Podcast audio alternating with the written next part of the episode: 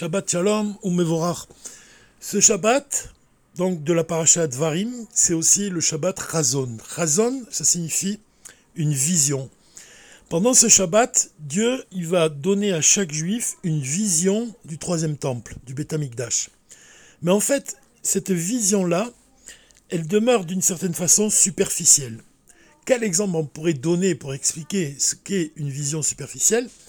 C'est l'exemple que le rabbi nous enseigne dans son discours. On revient toujours à ce discours qu'on a étudié le jour de Guimel Tamouz, Ve'ata Tetsavé.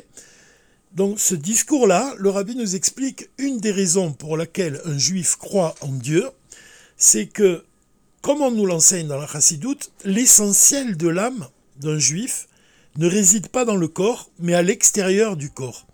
L'âme qui est en haut, on parle du niveau de Chaya, le mazal, on parle de l'âme qui est en haut, c'est-à-dire l'âme qui ne s'habille pas dans le corps. Cette âme qui est en haut, elle voit le divin et elle va transmettre sa vision à l'âme qui s'habille dans le corps. C'est-à-dire que on va recevoir d'en haut comme un message de la partie de notre âme qui est en haut et qui voit le divin, et ça va nous donner de la émouna. Seulement, comme cette vision, elle est extérieure à nous-mêmes, puisque c'est l'âme qui est en haut qui voit le divin, et non pas nos yeux de chair, alors cette vision-là, on dit qu'elle est superficielle.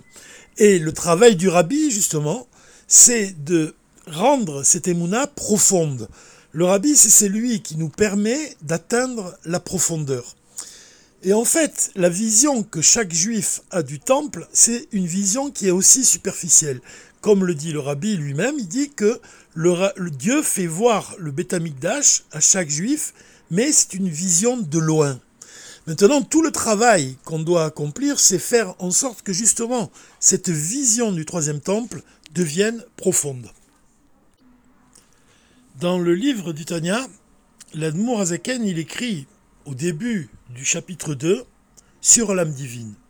Et il écrit que la deuxième âme du juif est véritablement une parcelle de Dieu en haut, ainsi qu'il est écrit, et il souffla dans ses narines un souffle de vie.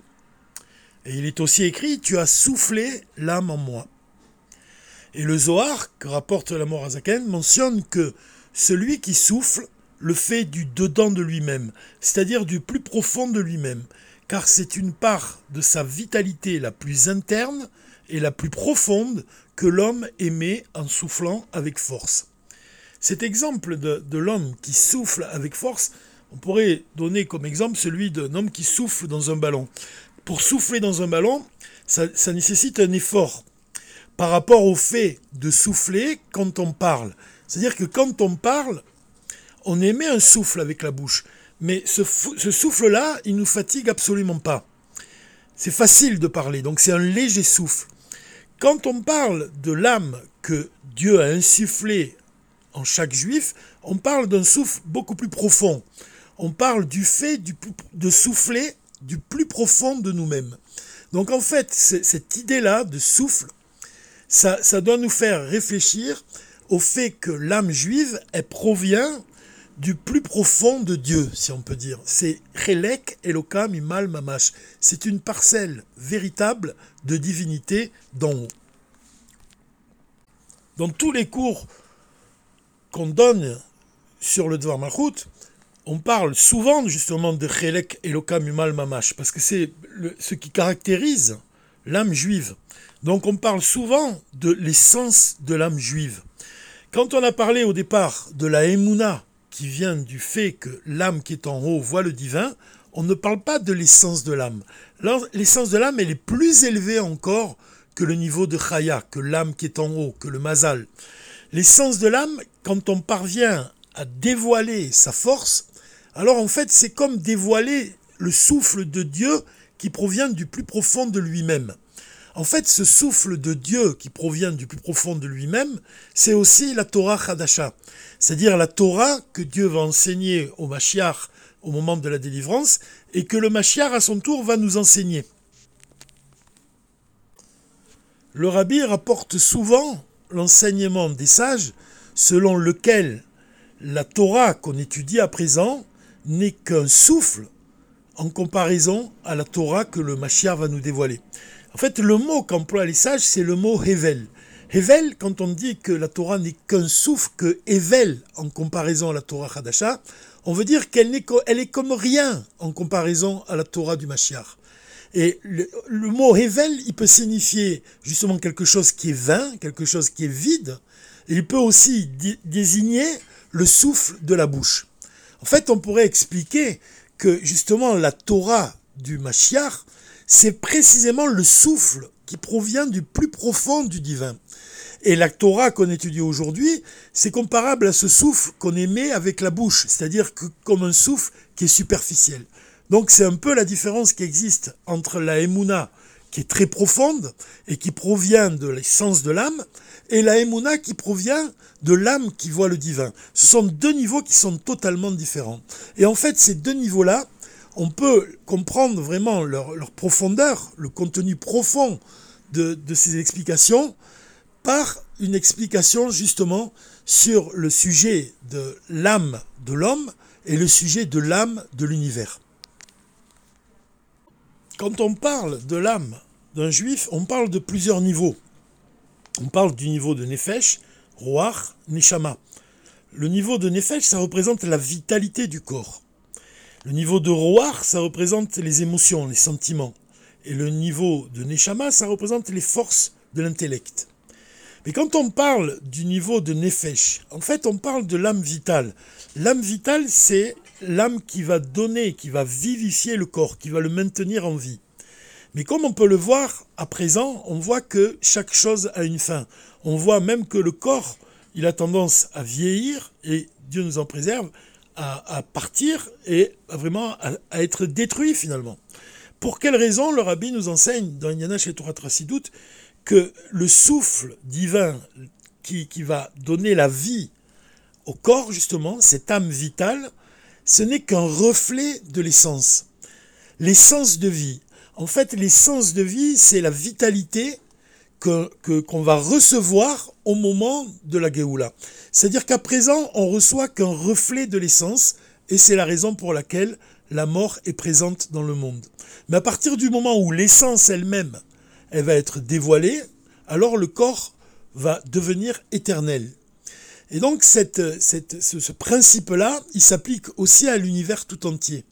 Puisqu'on apprend, quand on étudie le Seder Hishtalshelut, l'enchaînement des mondes, on apprend que le souffle de vie qui crée et maintient le monde en vie, ce souffle de vie, il provient de ce qu'on appelle la séphira de Mal'hout, du monde d'Atsilut, ou en d'autres termes, la bouche de l'éternel.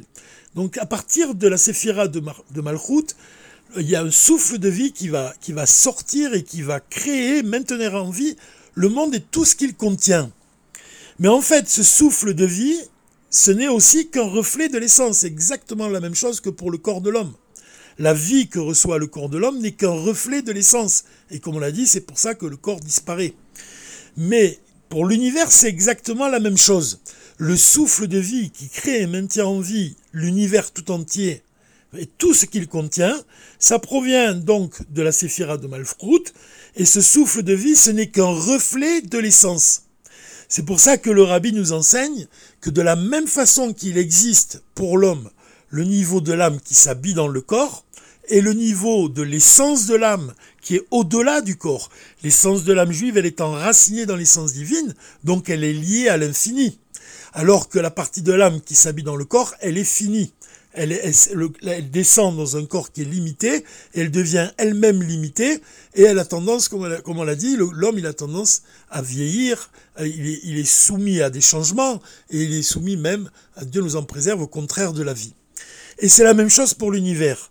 L'univers reçoit un souffle de vie, et donc ça fait partie de l'âme vitale de l'univers. En fait, c'est ce souffle de vie, il est limité, ce n'est qu'un reflet de l'essence. Mais le rabbi introduit cette idée-là, l'essence de l'âme de l'univers. L'essence de l'âme de l'univers, c'est l'essence de la vie. En fait, cette essence de la vie, elle est éternelle. Et le rabbi explique que quand elle va se dévoiler au moment de la Géoula, en fait, non seulement le monde et tout ce qu'il contient, ça va devenir éternel, mais en fait, c'est pas seulement cette idée-là que le rabbi il veut nous enseigner. C'est pas seulement l'idée que l'essence de vie est éternelle et illimitée. Le Rabbi vient nous enseigner qu'à partir du moment où l'essence de vie va être dévoilée dans le monde, c'est pas seulement l'éternité que le monde va connaître et que l'homme va connaître, mais c'est aussi la perfection illimitée qui va venir avec la connaissance de Dieu. Si on peut revenir à l'histoire de ce tzaddik, de la Murazaken, un chassid de la Murazaken, qui avait reçu une bracha de la Murazaken pour vivre une très longue vie, et il lui a demandé, ça m'intéresse pas d'avoir une très longue vie si je n'étudie pas la chassidoute. Ce qui m'intéresse, c'est le contenu profond de la vie, c'est-à-dire vraiment la connaissance de Dieu. Donc au moment du Machar, on doit comprendre que non seulement matériellement on va connaître l'éternité, mais aussi spirituellement, c'est-à-dire que c'est la perfection de la spiritualité. Le dévoilement de la Torah Chadasha du Mashiach, ça va nous permettre d'atteindre l'absolu, d'atteindre l'infini. C'est la connaissance de Dieu. Donc c'est ça l'idée qui est donnée ici.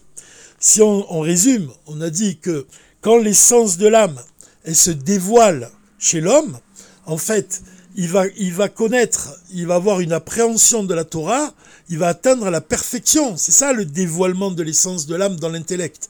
C'est-à-dire c'est le dévoilement de la vérité vraie.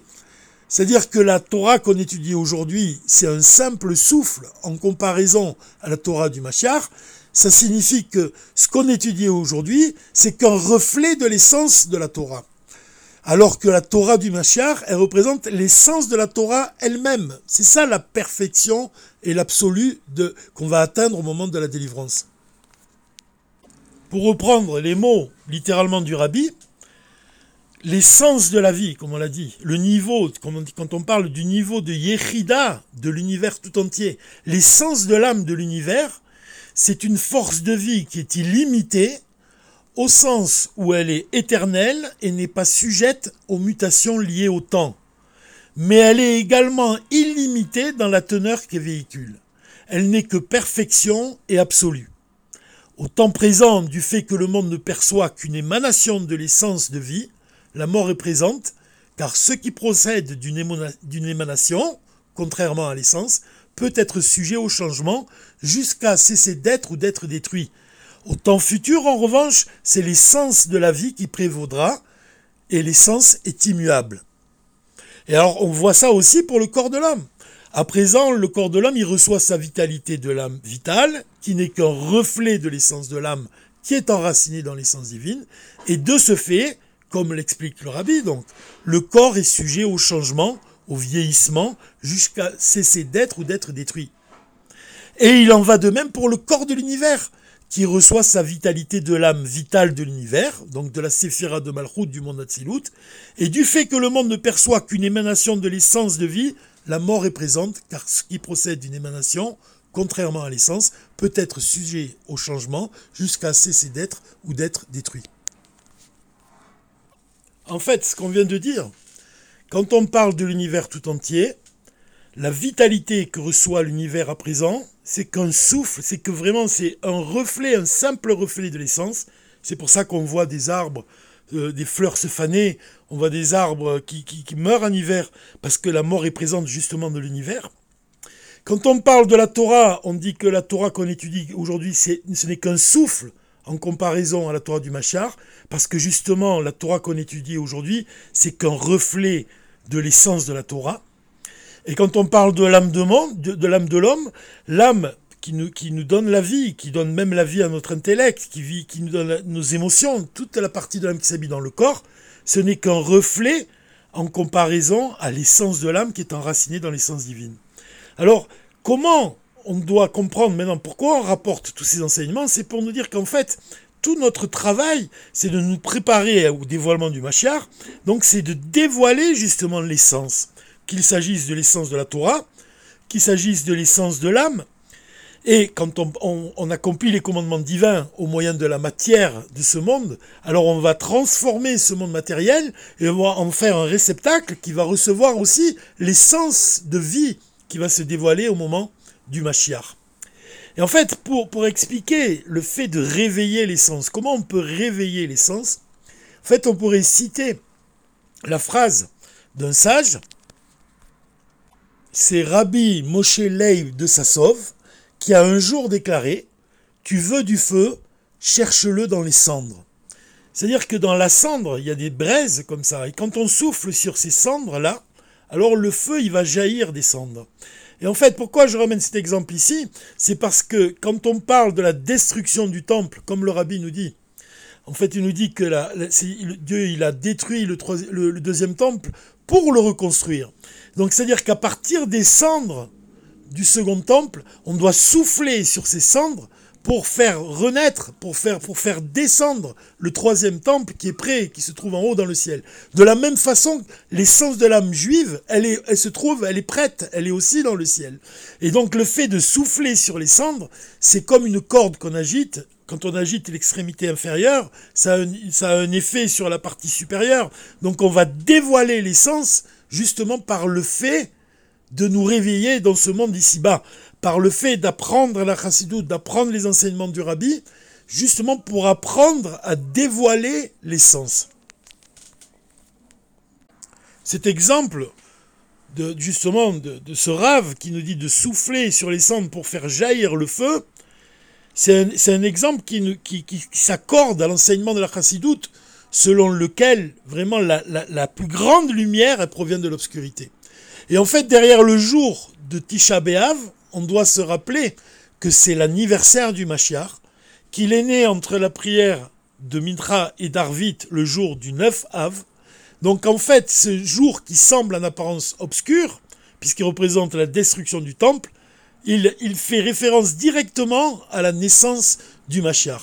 Et c'est pas un hasard évidemment que Mashiach naît entre la prière de Mincha et de Arvit, parce que le Rabbi il établit dans le Dvar Mal'hout un rapport entre le jour de Tisha B'Av et le jour de Yom Kippour, puisque le jour de Yom Kippour, entre la prière de Mincha et la prière d'Arvit, c'est le moment de la Neïla. Neïla, ça vient de Naoul, c'est le verrou, c'est la clé de la terre d'Israël, c'est la ville de Yéricho, et en fait c'est une allusion à Réach, à l'odeur. On dit que Machar, il va juger avec l'odeur. Le jour de l'anniversaire du Machar, c'est le contenu profond du jour de Tisha B'Av.